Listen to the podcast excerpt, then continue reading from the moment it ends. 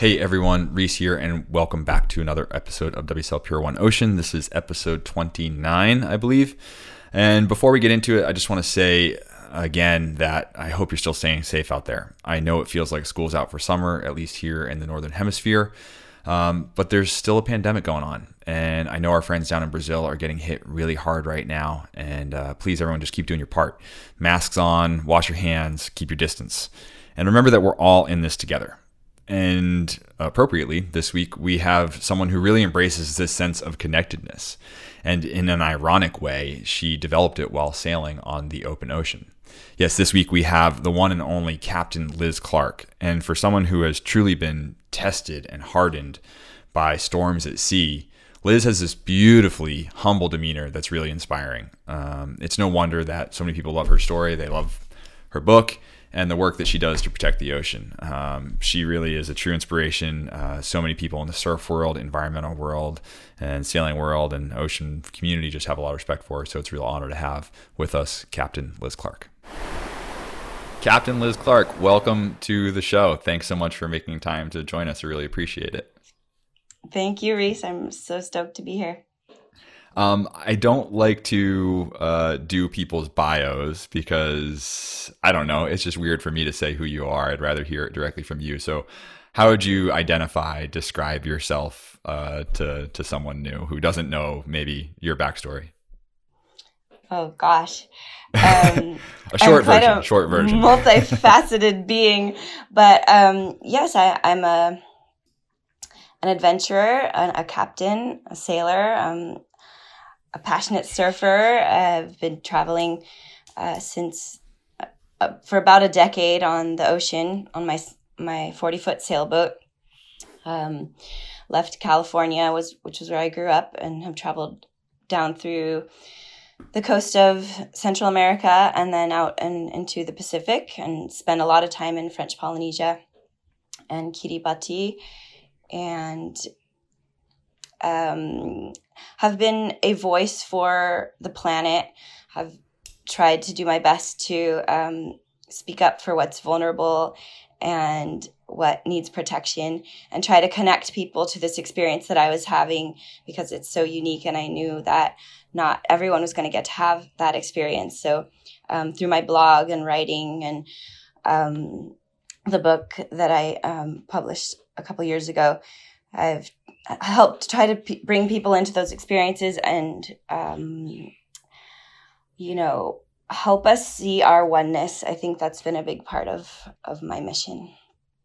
Yeah, I love that. I um I've been lucky enough that, uh, like I, said before we started, I, I am a bad host. I haven't read your book yet, but um, my, my wife has read the book, so I have it here, and I have some favorite photos even highlighted. It's really an incredible story, and we were lucky to see you at the Patagonia Santa Monica shop um, when you were on your book tour, sharing it. And I thought something that's really interesting and interesting in this moment of you introducing yourself, even is how humble you are generally and and when we saw you speak at Patagonia you had a very humble sort of tone and resonance to you. And yet you've done one of the most badass things there is. You sailed across the ocean several times and have gone out and truly lived that that life that so many of us kind of only dream of. And you know, I, I've been lucky to join um, a sailing. I did a sail from the Caribbean up to Massachusetts, ten to twelve days offshore on a forty-three foot Hanse with three other people.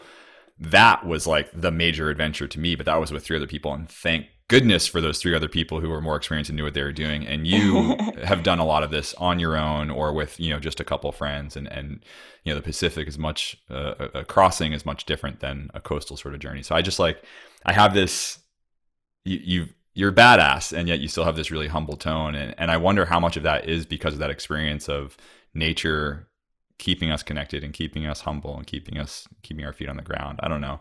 Does that resonate yeah. at all, or am it, I like way it off? It does.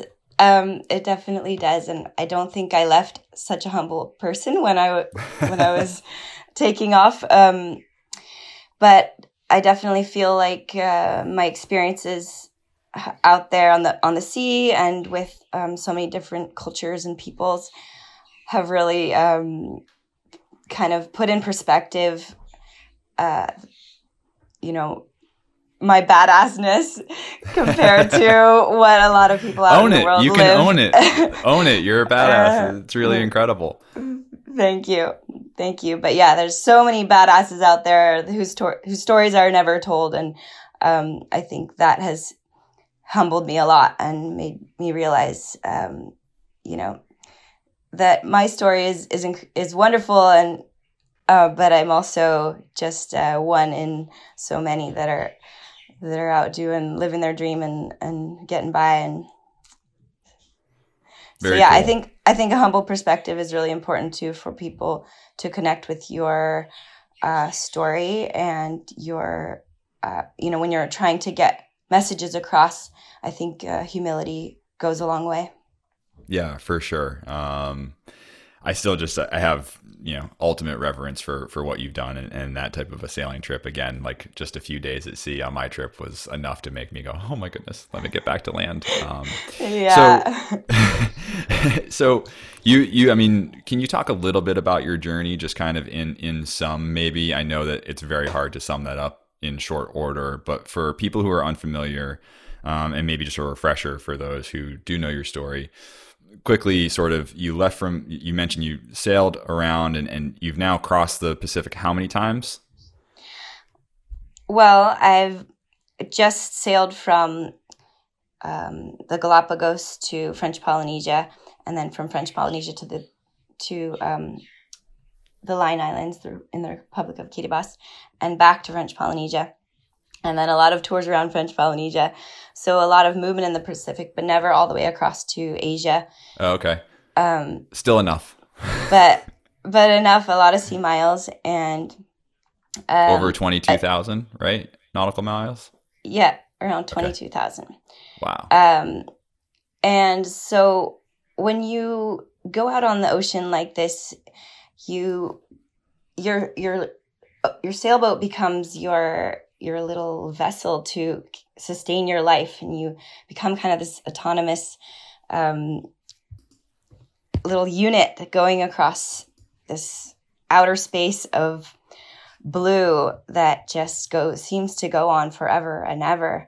And so you need to i mean my um, philosophy was always prepare prepare prepare and just think you know what's the worst that can happen but uh, but always um, you know avoid problems when you can. And um, so that comes with a lot of preparation um, in terms of getting the boat safe and knowing your equipment and um, all of that takes a lot of time and energy and effort. And then you also have to think about you know carrying supplies and water and um, making sure you have everything you need to sustain yourself. And um, there's just there's so many facets to operating a sailboat. You have to kind of know a little bit about a lot and you have to have an attitude of um, of openness to problems and obstacles that are going to come up because traveling by sailboat you come across just every kind of different challenge. You know you have the elements. Sure. you have um, mechanical challenges. You have your own mind that you're dealing with um, whether it's loneliness or confronting emotions that come up when you're um, you know out um, In a in storm. the middle of nowhere. Yeah. Uh, so there's there's a lot to it. And um, if you've never had an experience um, on a sailboat it's kind of like camping except you're on the water. So you're you're oftentimes you need to be really resourceful with the things that you have because you don't have access to go and buy something right away. And um, all of this was like i i grew up um, on sailboats. My my dad loved sailing and we did uh, one particular trip to mexico when i was nine years old. And um, it really changed the way i thought about traveling the world i wanted i loved this idea of arriving to a place uh, on your own. And you instantly have like a different kind of respect from the community when you show up uh, having come across the ocean versus arriving on a plane. I really liked that. And um and and then when i I got into surfing in my teens, I kind of saw how my sailing dream and my um, surfing uh, passion could collide into this like adventure to go and surf remote waves and um, you know learn from different cultures and and simplify my life and try to live um, in a way that was more aligned with my values um, growing up in southern california. I, I often didn't feel like i really fit in. I saw i was always interested in the environment and respecting nature and i i felt like the way that we lived just really was outside of of that and um, yeah. so this trip was kind of like this way for me to go and have this completely different experience to to challenge myself to live outside um, the box of kind of safety of uh, land life where we have all these systems and setups that kind of like help you. You call the fireman if you have a fire right. you know? Um, on the water on the ocean you don't really have those same safety networks and you have to kind of like be all of that for yourself. And so i think there was something really intriguing to me about having that challenge and um, gaining a different perspective about what life is about. Yeah. You, you, you, you mentioned a bunch of keywords there that are really interesting and, and listening to the Water People podcast, which um, I really recommend uh, for people who want to learn or hear more, hear you do a reading from the book, go listen to Water People podcast, um, which is another great podcast that you were on.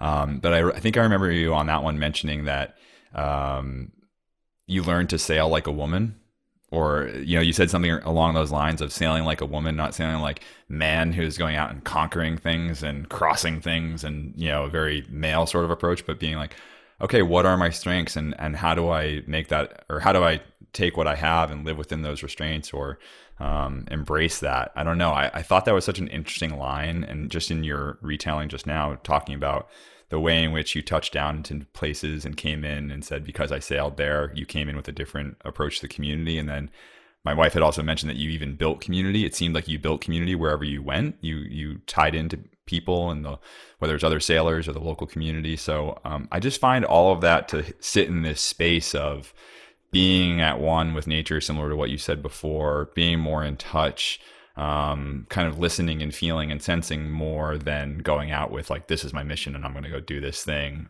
regardless of what the ocean provides you or what those communities provide you. And that's not even a question that's just a rambling reaction to what you're saying but that's kind of what I get a sense of and it feels like that's what's maybe um, pushed you even further down this path of um, activism and environmentalism and uh, I don't know does that does that make sense? Am I the worst Definitely. podcast host ever? I don't even ask questions anymore. no, not at all.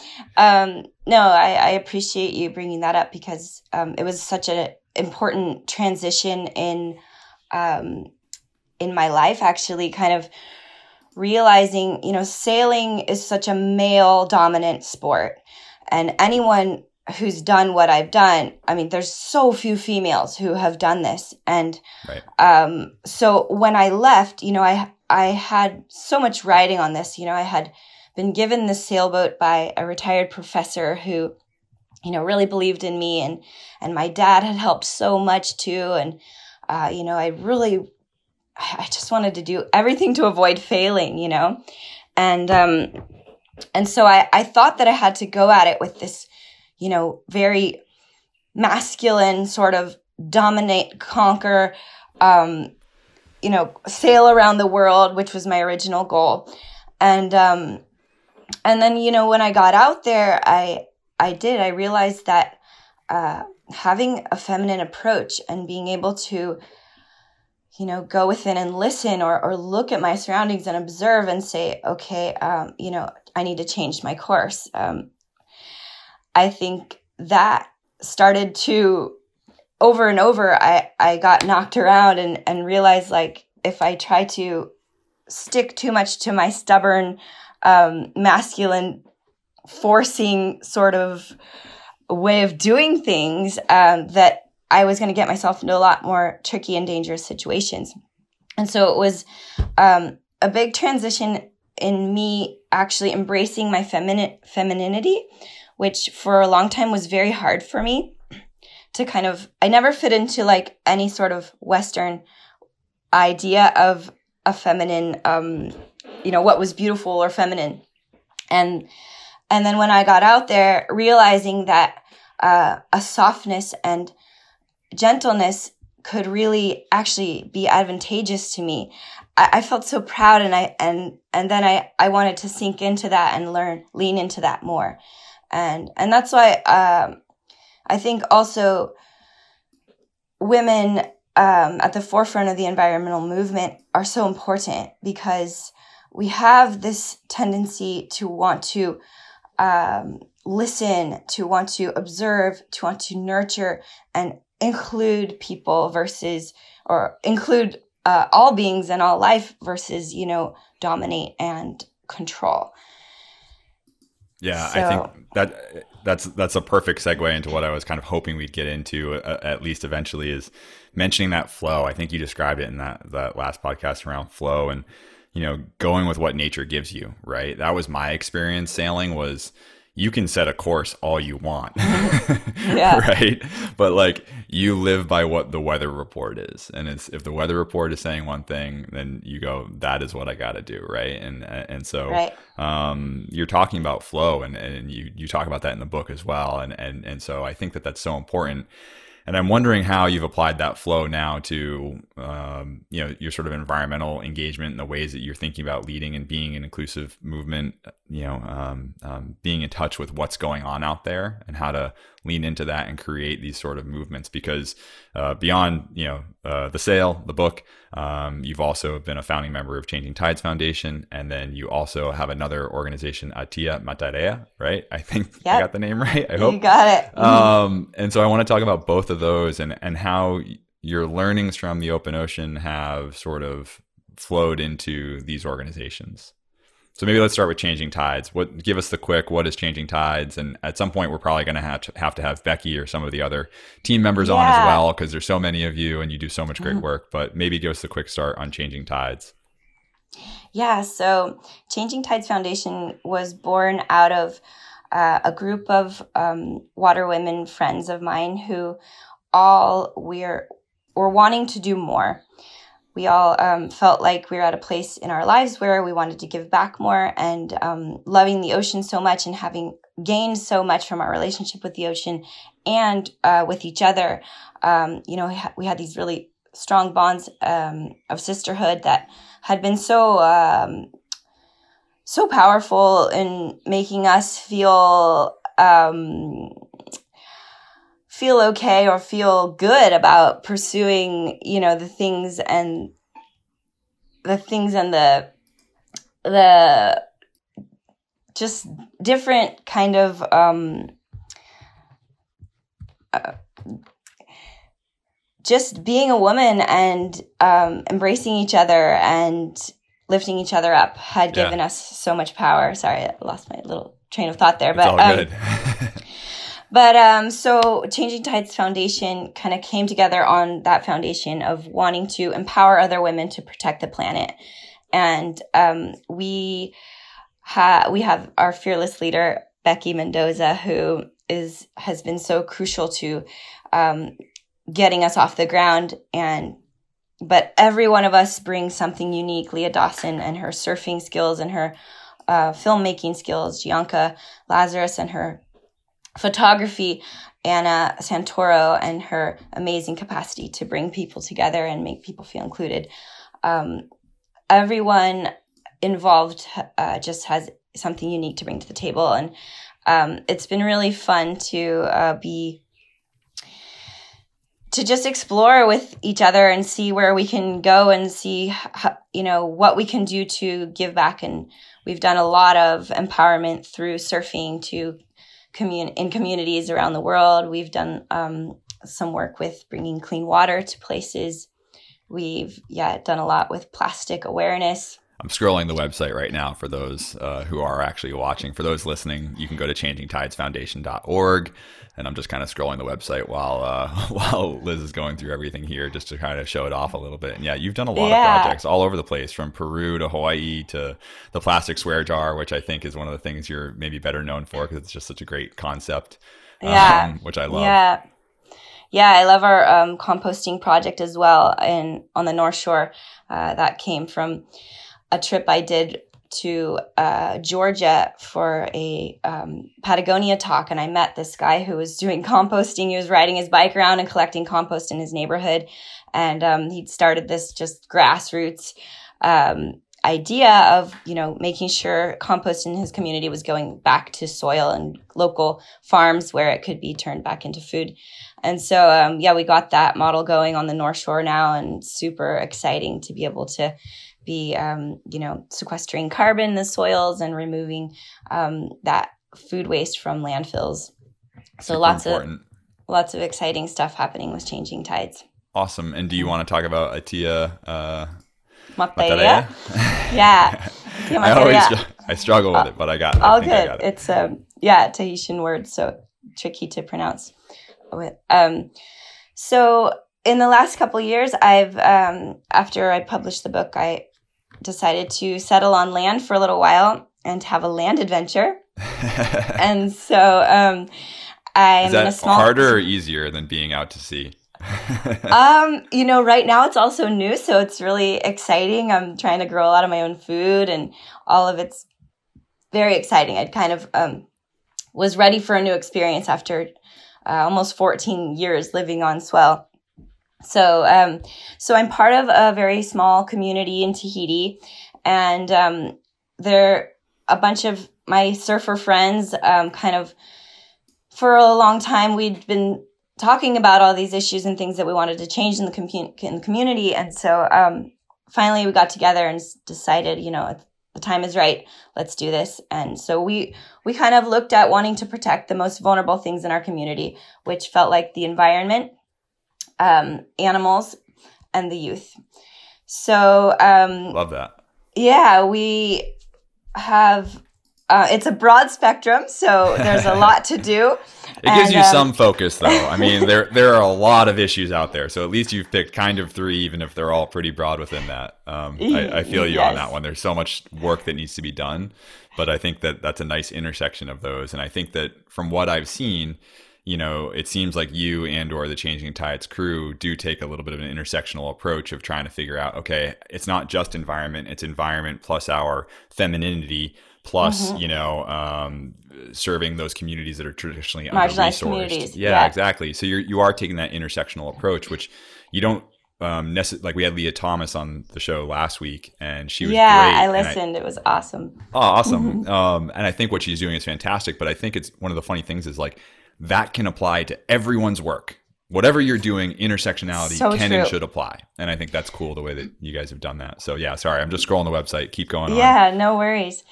Um, yeah, so, and I think um, that's a lot of what my sailing trip taught me too is that, um, you know, all of these things are interconnected. And so sometimes we need the people who are good at bridging and um, communicating how these things overlap. And that's one of my strengths. I'm not as good at, at going in with the microscope, but I am um, good at helping people see where things connect and, and overlap. And so at Tia Matairea, um, we've, you know, we have a, a very cool, diverse group of people as well with lots of different strengths. And so uh, we have started with, um, we started last year with a, a lagoon protection project, which kind of overlaps with uh, One Ocean in terms of um, trying to protect uh, a percentage of our lagoon here. Yep. Um, and um, we were very successful with that project. It's supposed to be being written into law in July. And so we've basically tried to create anchorage zones because more and more year after year, and this could be my fault for um, making sailing look so fun. Oh, Um, no. Is this your more- is this your penance? There are more sailors showing Yeah. up, dropping anchor, and it's your fault Yes. for making it look cool. And it is. It's my fault. So, um, so we've created these anchorage zones that help um, traveling sailors and and um, pleasure yachters from around here know where um, the anchorage zones are that are free of coral and won't be ca- be causing damage if they drop their anchor in those areas. So um, we've been able to create those zones and you know we don't have a lot of resources we're very new and um, it's been so cool working um, i kind of try to stay in the background because i really want the locals here to to be the leaders and the faces of atia materia um, and it's it's just been so cool which is another reason why i just think more and more that indigenous peoples um, should be at the forefront of these ocean conservation and uh, local conservation movements because um, they are so resourceful. We have no money. We've just basically put this together out of, um, you know, what can we do with just what we have? And, um, and so, uh, I've just learned so much working with them about, uh, resourcefulness and making sure that, um, that island people have the power to protect their own uh, environments.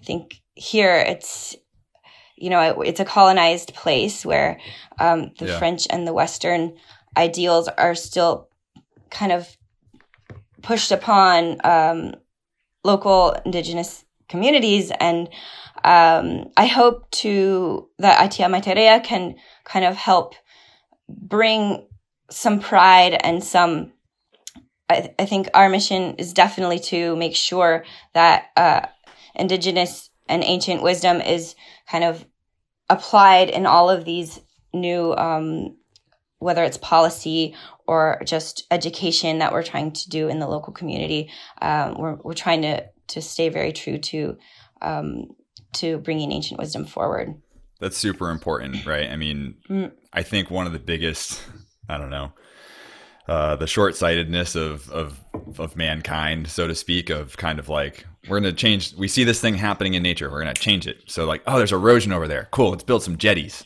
Got it. Right. It's like, hang on, right? It's, it's, a little bit short sighted, and I understand that there is a time and a place for um, humankind to intervene and to try to help, you know, uh, protect a place or regenerate a place. And there are successful cases of that, but oftentimes there are, you know, downstream effects of well, we put in a jetty, but then that means you stopped all of the sand flow across a, a long place. A great example, Long Island or Cape Cod, or I'm from Cape Cod originally in the Northeast. Okay. So you know, things yeah. like that that you see.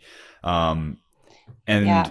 the indigenous people in a given area can tell you we could have told you that. We, we've been we've been here forever. We we sure. know how the sand flows. Like we know we know what's going on. It's part of a bigger cycle or, or whatever. Yeah. yeah, totally. And and then I'm I'm also glad that you brought up the point around uh, you know uh, Tahiti and the area being a French territory and you know with the We Are One Ocean campaign, which we've been working on and um, are, are, are uh, getting set to really you know put our shoulder to the wheel on that. France is a super important country. It's one of the largest, uh, the countries with the largest EEZ, so exclusive economic zones for ocean territory, because right. of all of the you know island nations that are still technically French territory.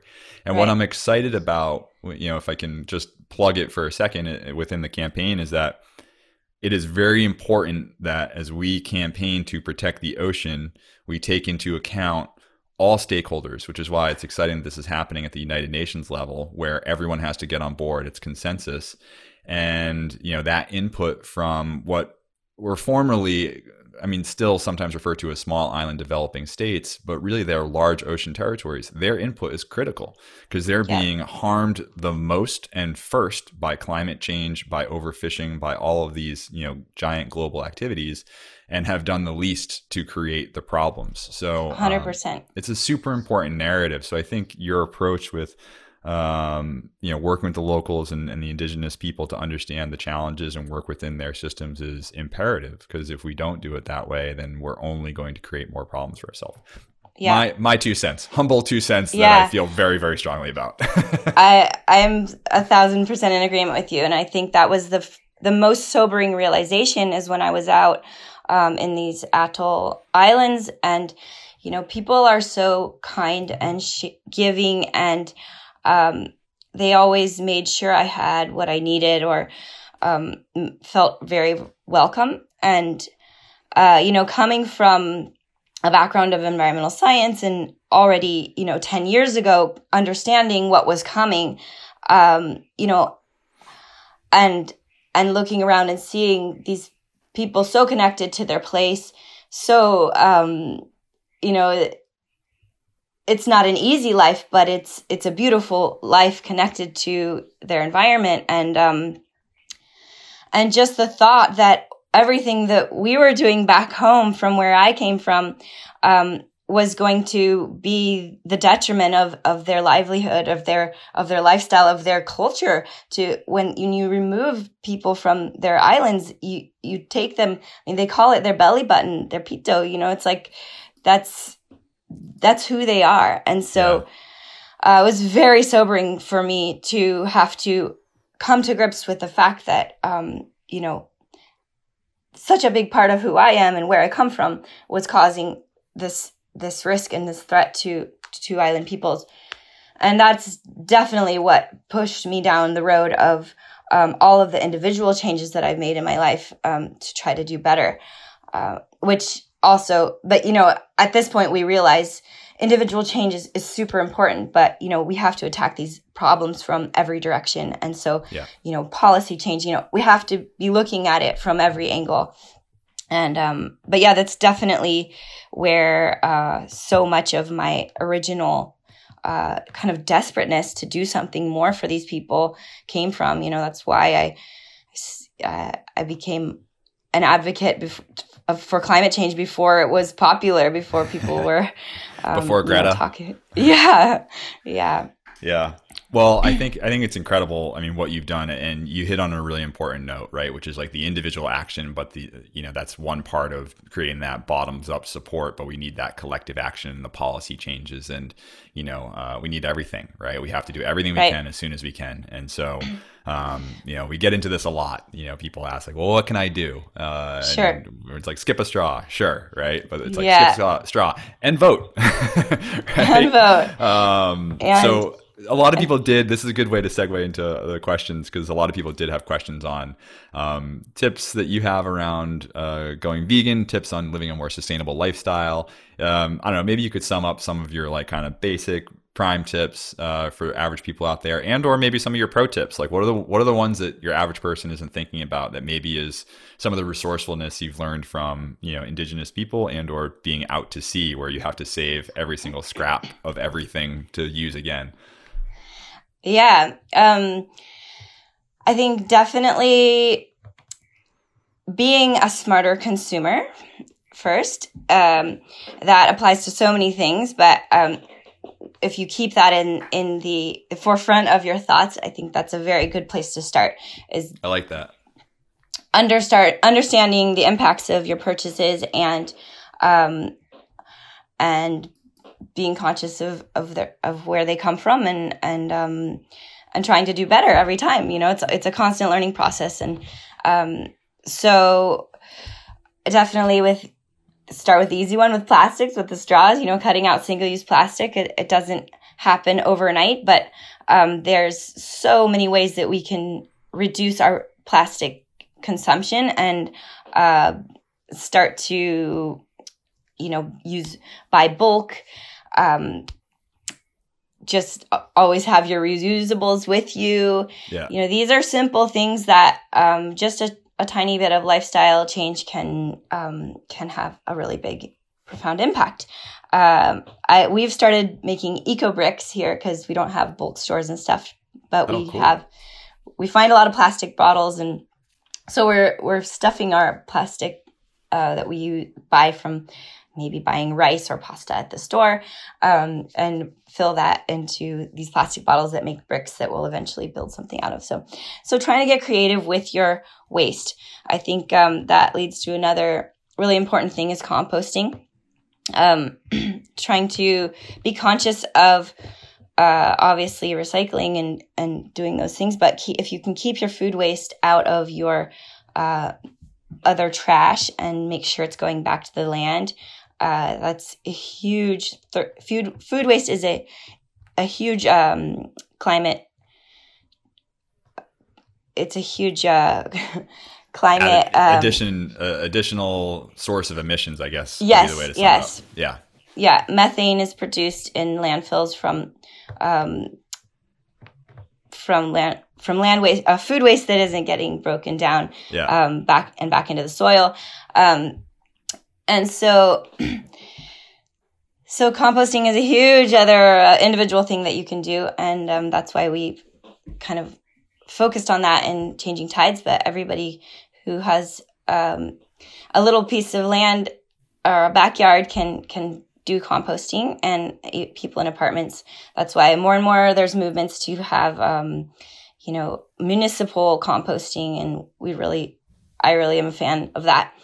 Yeah. um, i think uh, i've chosen to focus on a plant-based diet or moving towards eating more plants because of the profound impacts of the animal agriculture industry on our land and on our oceans as well mm-hmm. um, i think uh, it also occurred to me at some point when I was sailing and, and living from the oceans that, uh, you know, it's really important to know where your seafood is coming from because um, when you don't, you could be contributing to a huge amount of bycatch that's caught um, in, in, industrial fishing.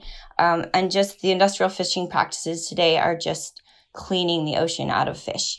Yeah. Uh, and then so at, uh, at some point i um as much as i do love eating fish i think they taste really good um but i i also realize that in these places that i'm sailing people are living off of fish they need those fish to survive and um in places where i can survive off of um plant-based foods i i prefer to do that yeah. uh Tahiti has no fishing regulations.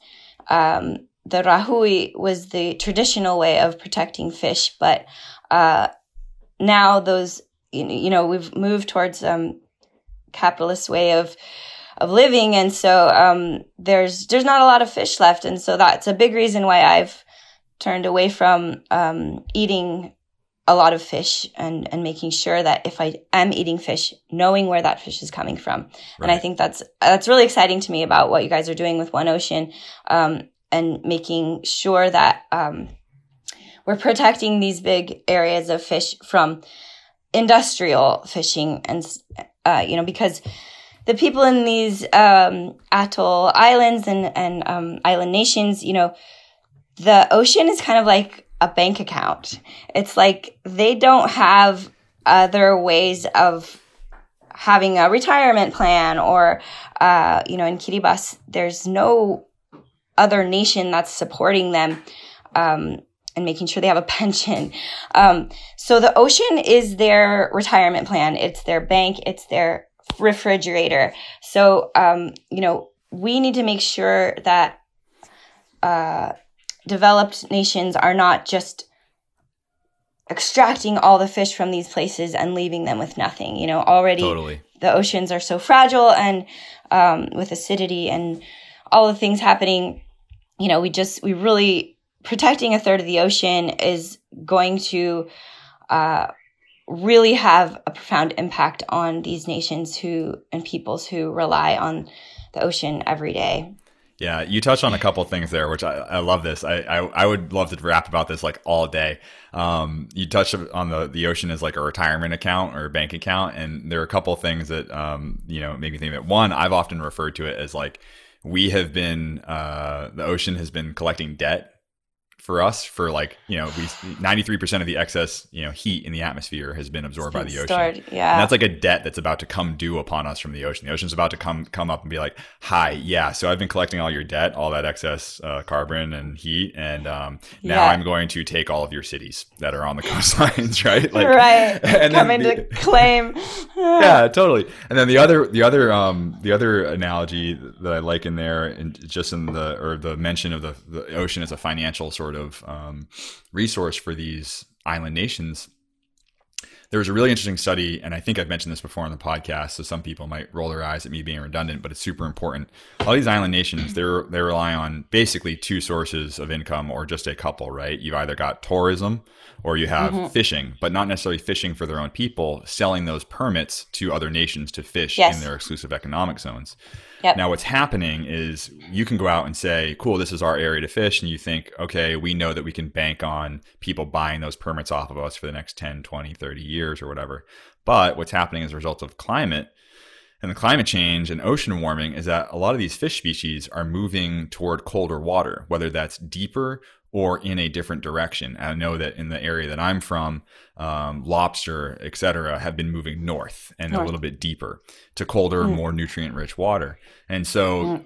what it is, it's an economic problem. It, it, goes beyond being an environmental problem. If we want to, mm. the reason why the business heads and, you know, kind of the, the global Western sort of mentality starts to wake up and go, wait a second, this is an economic problem. How do we solve for this? This is going to cause a lot of stress for these these island nations. So sure. it's really fascinating to hear you reference the ocean as a, as a bank account, and and um, I am excited that you're on board for our, our 30 by 30 campaign to protect a third of the ocean by 2030, um, because the, the reality is that the ocean is resilient, right? If we if we mm-hmm. can protect some of it, you know, you protect those fish species that live within those protected areas, and if we have to actively if we actively monitor and continue to evaluate, I actually think that's something really compelling is to think about well, if populations are going to move over some time scale, do we need to constantly reevaluate where we place these marine protected areas, right? Or make them sure. big enough to account for migrations of certain fish species like the keystone species like tuna that we love. Um, mm-hmm. So anyway, it's a yeah. fascinating discussion, but I could yeah. I could blabber all day. I want to get back into some it. of the, the, fan questions. Oh yeah, the um, back to the. did I did, did I forget any things? Um, well, also um, going back to what we can do. Um, sure and let's uh, talk about policy and, and action and um, stepping up and, and making sure we are act- doing enough in that department. I think um, in the last several years, a lot of us have become more politically motivated than ever, and um, I just can't reinforce that enough right now. How important it is to for us to be engaged politically. Um, especially on a local level, I think a lot more of us need to consider um, becoming leaders in our local communities. And, um, and it's become really clear to me after only about a year and a half of working, um, you know, kind of planting myself in one place, how much impact you can have um, when you're when you're working on a local level and um, and um, so are you running for office? Is this this, are you announcing? no, no, definitely, definitely not. But um, but I, I've it's shown me how when no one's looking, oftentimes, uh, you know, local leaders are much more apt to profit and do the wrong thing, and um, you know, just overlook the environmental consequences or um, the consequences of the the most vulnerable peoples in a in a place. And so um, becoming watchdog in your community for these things um, can have such a positive impact, uh, whichever route you want to take. Um, and then, um, yeah, I think going back to the question about uh, veganism, um, I think diet is something that I, I like to talk about diet and I and I um, focus on it a lot in my own life because I think it's something that we do three times a day. It's something that shapes um, our place. It connects us to where we are. Um, so I don't think that it's I don't think it's okay to say that one diet is is the best for everyone, um, or that a plant based diet is the most sustainable for everywhere on Earth. But I do think that um, in understanding the facts more and more, that by eating more plant based proteins and definitely avoiding um, factory farmed meats, we can have a really positive uh, impact just by by changing that. Um, totally. That's a great one. It's a great one because it's something you can do every day. You have a, you you have yep. choices to make every single day, and that's a, that's an easy one. And I think the important thing that I'd probably like to pull back from your notes earlier on flow is like mm. recognize that there's going to be a time when you go home for a family holiday and your parents are going to serve you some meat or something, and you're like, okay, you know what, like don't flip out about it you know like that's fine or that there are going to be sure. a time when you're on the road or when you're sailing and you're like I have a fish. I need a I, fish. I caught yeah. a fish. I'm going to eat yeah. the fish. yes.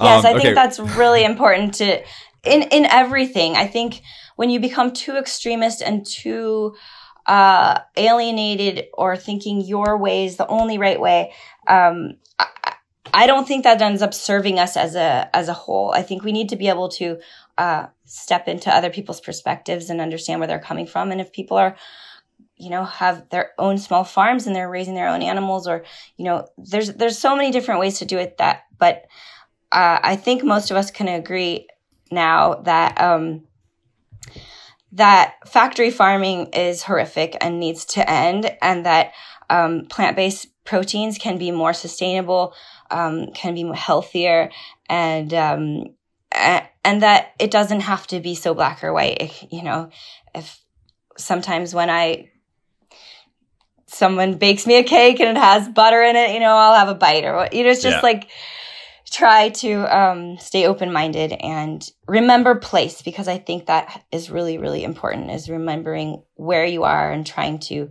do your best to know where your food is coming from, know your farmers, know your fishermen, um, plant your own. And um, it's a very powerful thing. And I think also in terms of removing power from these corporations that um, continue to t- take us on this trajectory that is um, leading us into no man's or the path of no return. Um, you know, my I think food autonomy and taking back your power over food is a is a huge place to just rob um, industry uh, corporations that are that are doing so much harm to the planet. Um, it's a great place to take our power back. I love it. Take the power back. All right, I have a couple more questions from people, okay. and maybe we'll just do quick, quicker answers so that we can get through them because we are running up against a time constraint. Um, this one is kind of a heavy one though, so let's see how tightly you can answer it. I'm guessing not my strength. You... tight, tight answers are not my strength, but I'll do I'll, my best. I'll put a timer up to the. Um, so I assume that at some point you might have wa- read um, Into the Wild, and if you remember the Christopher McCandless quote, "Happiness is only real when shared." Um, mm. from that book. Do you find any truth in this and the magic of being like you've been alone out at sea? And is it one of those things where it's really powerful and empowering, or is it also uh, you wish those people were there with you? Uh, and that question's from uh, JT Suhar uh, on the on the team here. Actually, he he wanted me to ask that it. one, and I think it's a great one. Um, so, I love it. Um, for me, my experience of solo sailing at the time when I was doing it, it brought me a lot of happiness. I was just discovering um, my kind of like myself as an individual and that feeling of being able to know that I was going to be able to be happy and all, you know, all good by myself out at sea with no one around. Um, that was really empowering for me and, and gave me so much strength coming back to any other situation that I faced um, in the future. So um, I do think there is an element to and an importance to being able to be happy on our own and um, but at the end of the day when i when i had lived out that experience and and i felt that i had you know kind of checked that box of knowing that i could um could could be happy and sustained on my own um i think at that point I did really want to connect with others and and share and and it did make every time I was sharing or now um, you know sailing with a partner when I sail with Tahui it's it it's really really a wonderful experience. That's awesome. Great answer. Um, a couple people asked about this. Um, Macy Griffin 2 and Nameless Dudes um, asked best advice for women who want to get into the sailing world. Um, you know, because as you touched on it, it's a typically male dominated sort of world. Maybe that's changed a little bit since you started out. Um, but I don't know, any kind of quick advice for people who want to get into sailing? Yeah, I think um, some of the best ways are to just put yourself around it, get down on the docks and meet people and um, do some of the, a lot of the yacht clubs and um, sailing associations have like Wednesday sails where uh, they invite people of you know anyone to come crew and and get out there and have that experience. Um, i think another if you want to really do what i was doing um, do apprentice with um, some you know your local rigger your local marine electrician um, some of these guys who are down there working on boats. Um, if you're lucky there'll be a woman down there working on boats. Um, I think but, you just signed yourself up for a bunch of people to email you and say, "Do you need an apprentice? Willing to take uh, the semester. Currently, uh, can't go back to college, so I'm happy to come to to yeah. be an apprentice for you." I think I need to start uh, something like that because I do. I get so many requests, and um, I wish I could, do, you know, help everyone get going on their dream. But I think um, a lot of there's a lot of resources right there in your community. You have to just get down there and, and talk to people. And a, a, lot of times, what I found um, was that uh, a lot of people want to share their their knowledge with someone who is willing and open to learn, and so that can become um, a really healthy exchange and a really fun exchange um, for for people on the other end too. Very cool. All right, one final one. This one is from my wife Annie. Actually, uh, she had a ton of questions, which I've already kind of littered into the thing. But this is one final one, and it might yeah, be a yeah. tough one. And she was going to say, "What have you learned from the ocean?" And she was going to say in one word, but I'll give you a couple words or a sentence or two. What have you learned from the ocean, just in your experience? I think, yeah, I've learned so much, but um, I think in general, what I've learned to the from the ocean is to be compassionate for others, which seems kind of odd because the ocean is indifferent, you know. But um, but through through sailing, through the my time I've spent in the water, through surfing um, and sharing, uh, I've just realize that the more compassion that we can have for others, um, the more our own experience is enriched. And I think compassion is something that really can work to save us right now. And um, moving away from that kind of Western ideal of aut- autonomy and uh, independence and thinking that we can do everything on our own and realizing that we need to step into compassion and and kind of see things from other people's perspectives and um, and help each other and work together as a global family. I think um, the ocean has taught me that we're all connected and and that it's really important to um, to not be so selfish.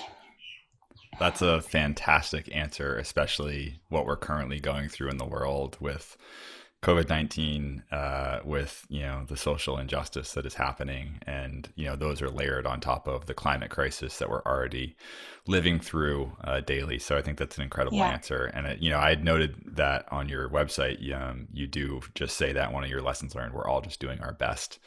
Um, and I, I, love that, just kind of recognizing like we are all humans. And we're all just chugging along. Okay, final, final question. This one is uh, an Ace Buchan special. Uh, Ace, one of our peer ambassadors, and he asked it of Senator Surfer from Tasmania. And I just loved it, so I've continued to use it. If you could take anyone in the world on a sail with you or on a surf, his question was on a surf, I guess, for you, a sail to a surf. You can take any one person in the world with you to go for a sail and a surf, where would you go? Who would it be? Or who would it be? Where would you go? And what would you talk about? Wow. Um, let's see. Who would I take? Um, oh gosh. I'd love to take Jane Goodall sailing. Oh, awesome. I love it. Um, and where would you go? We might just go to um, to one of my favorite outer islands okay. and just undisclosed location. Yeah, have some some time to.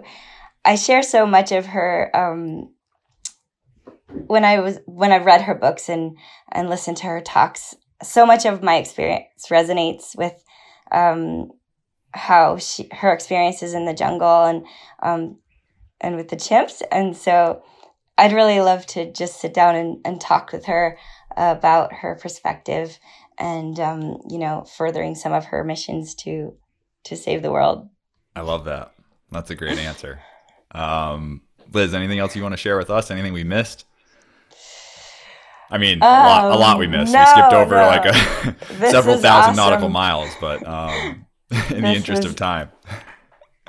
Yeah, I know. this was so awesome, Reese. Um, I think the only last thing that I would just want to um, want to remind us as we as as we think about ocean conservation and um, one ocean is to um, like model i've been reading a lot of um, ayana elizabeth johnson's work and i'm so best. inspired by her um, project in barbuda um, and how she you know put the power into the community to decide what conservation was going to look like and so I think that um, I think we should remember that as we as we try to save the world.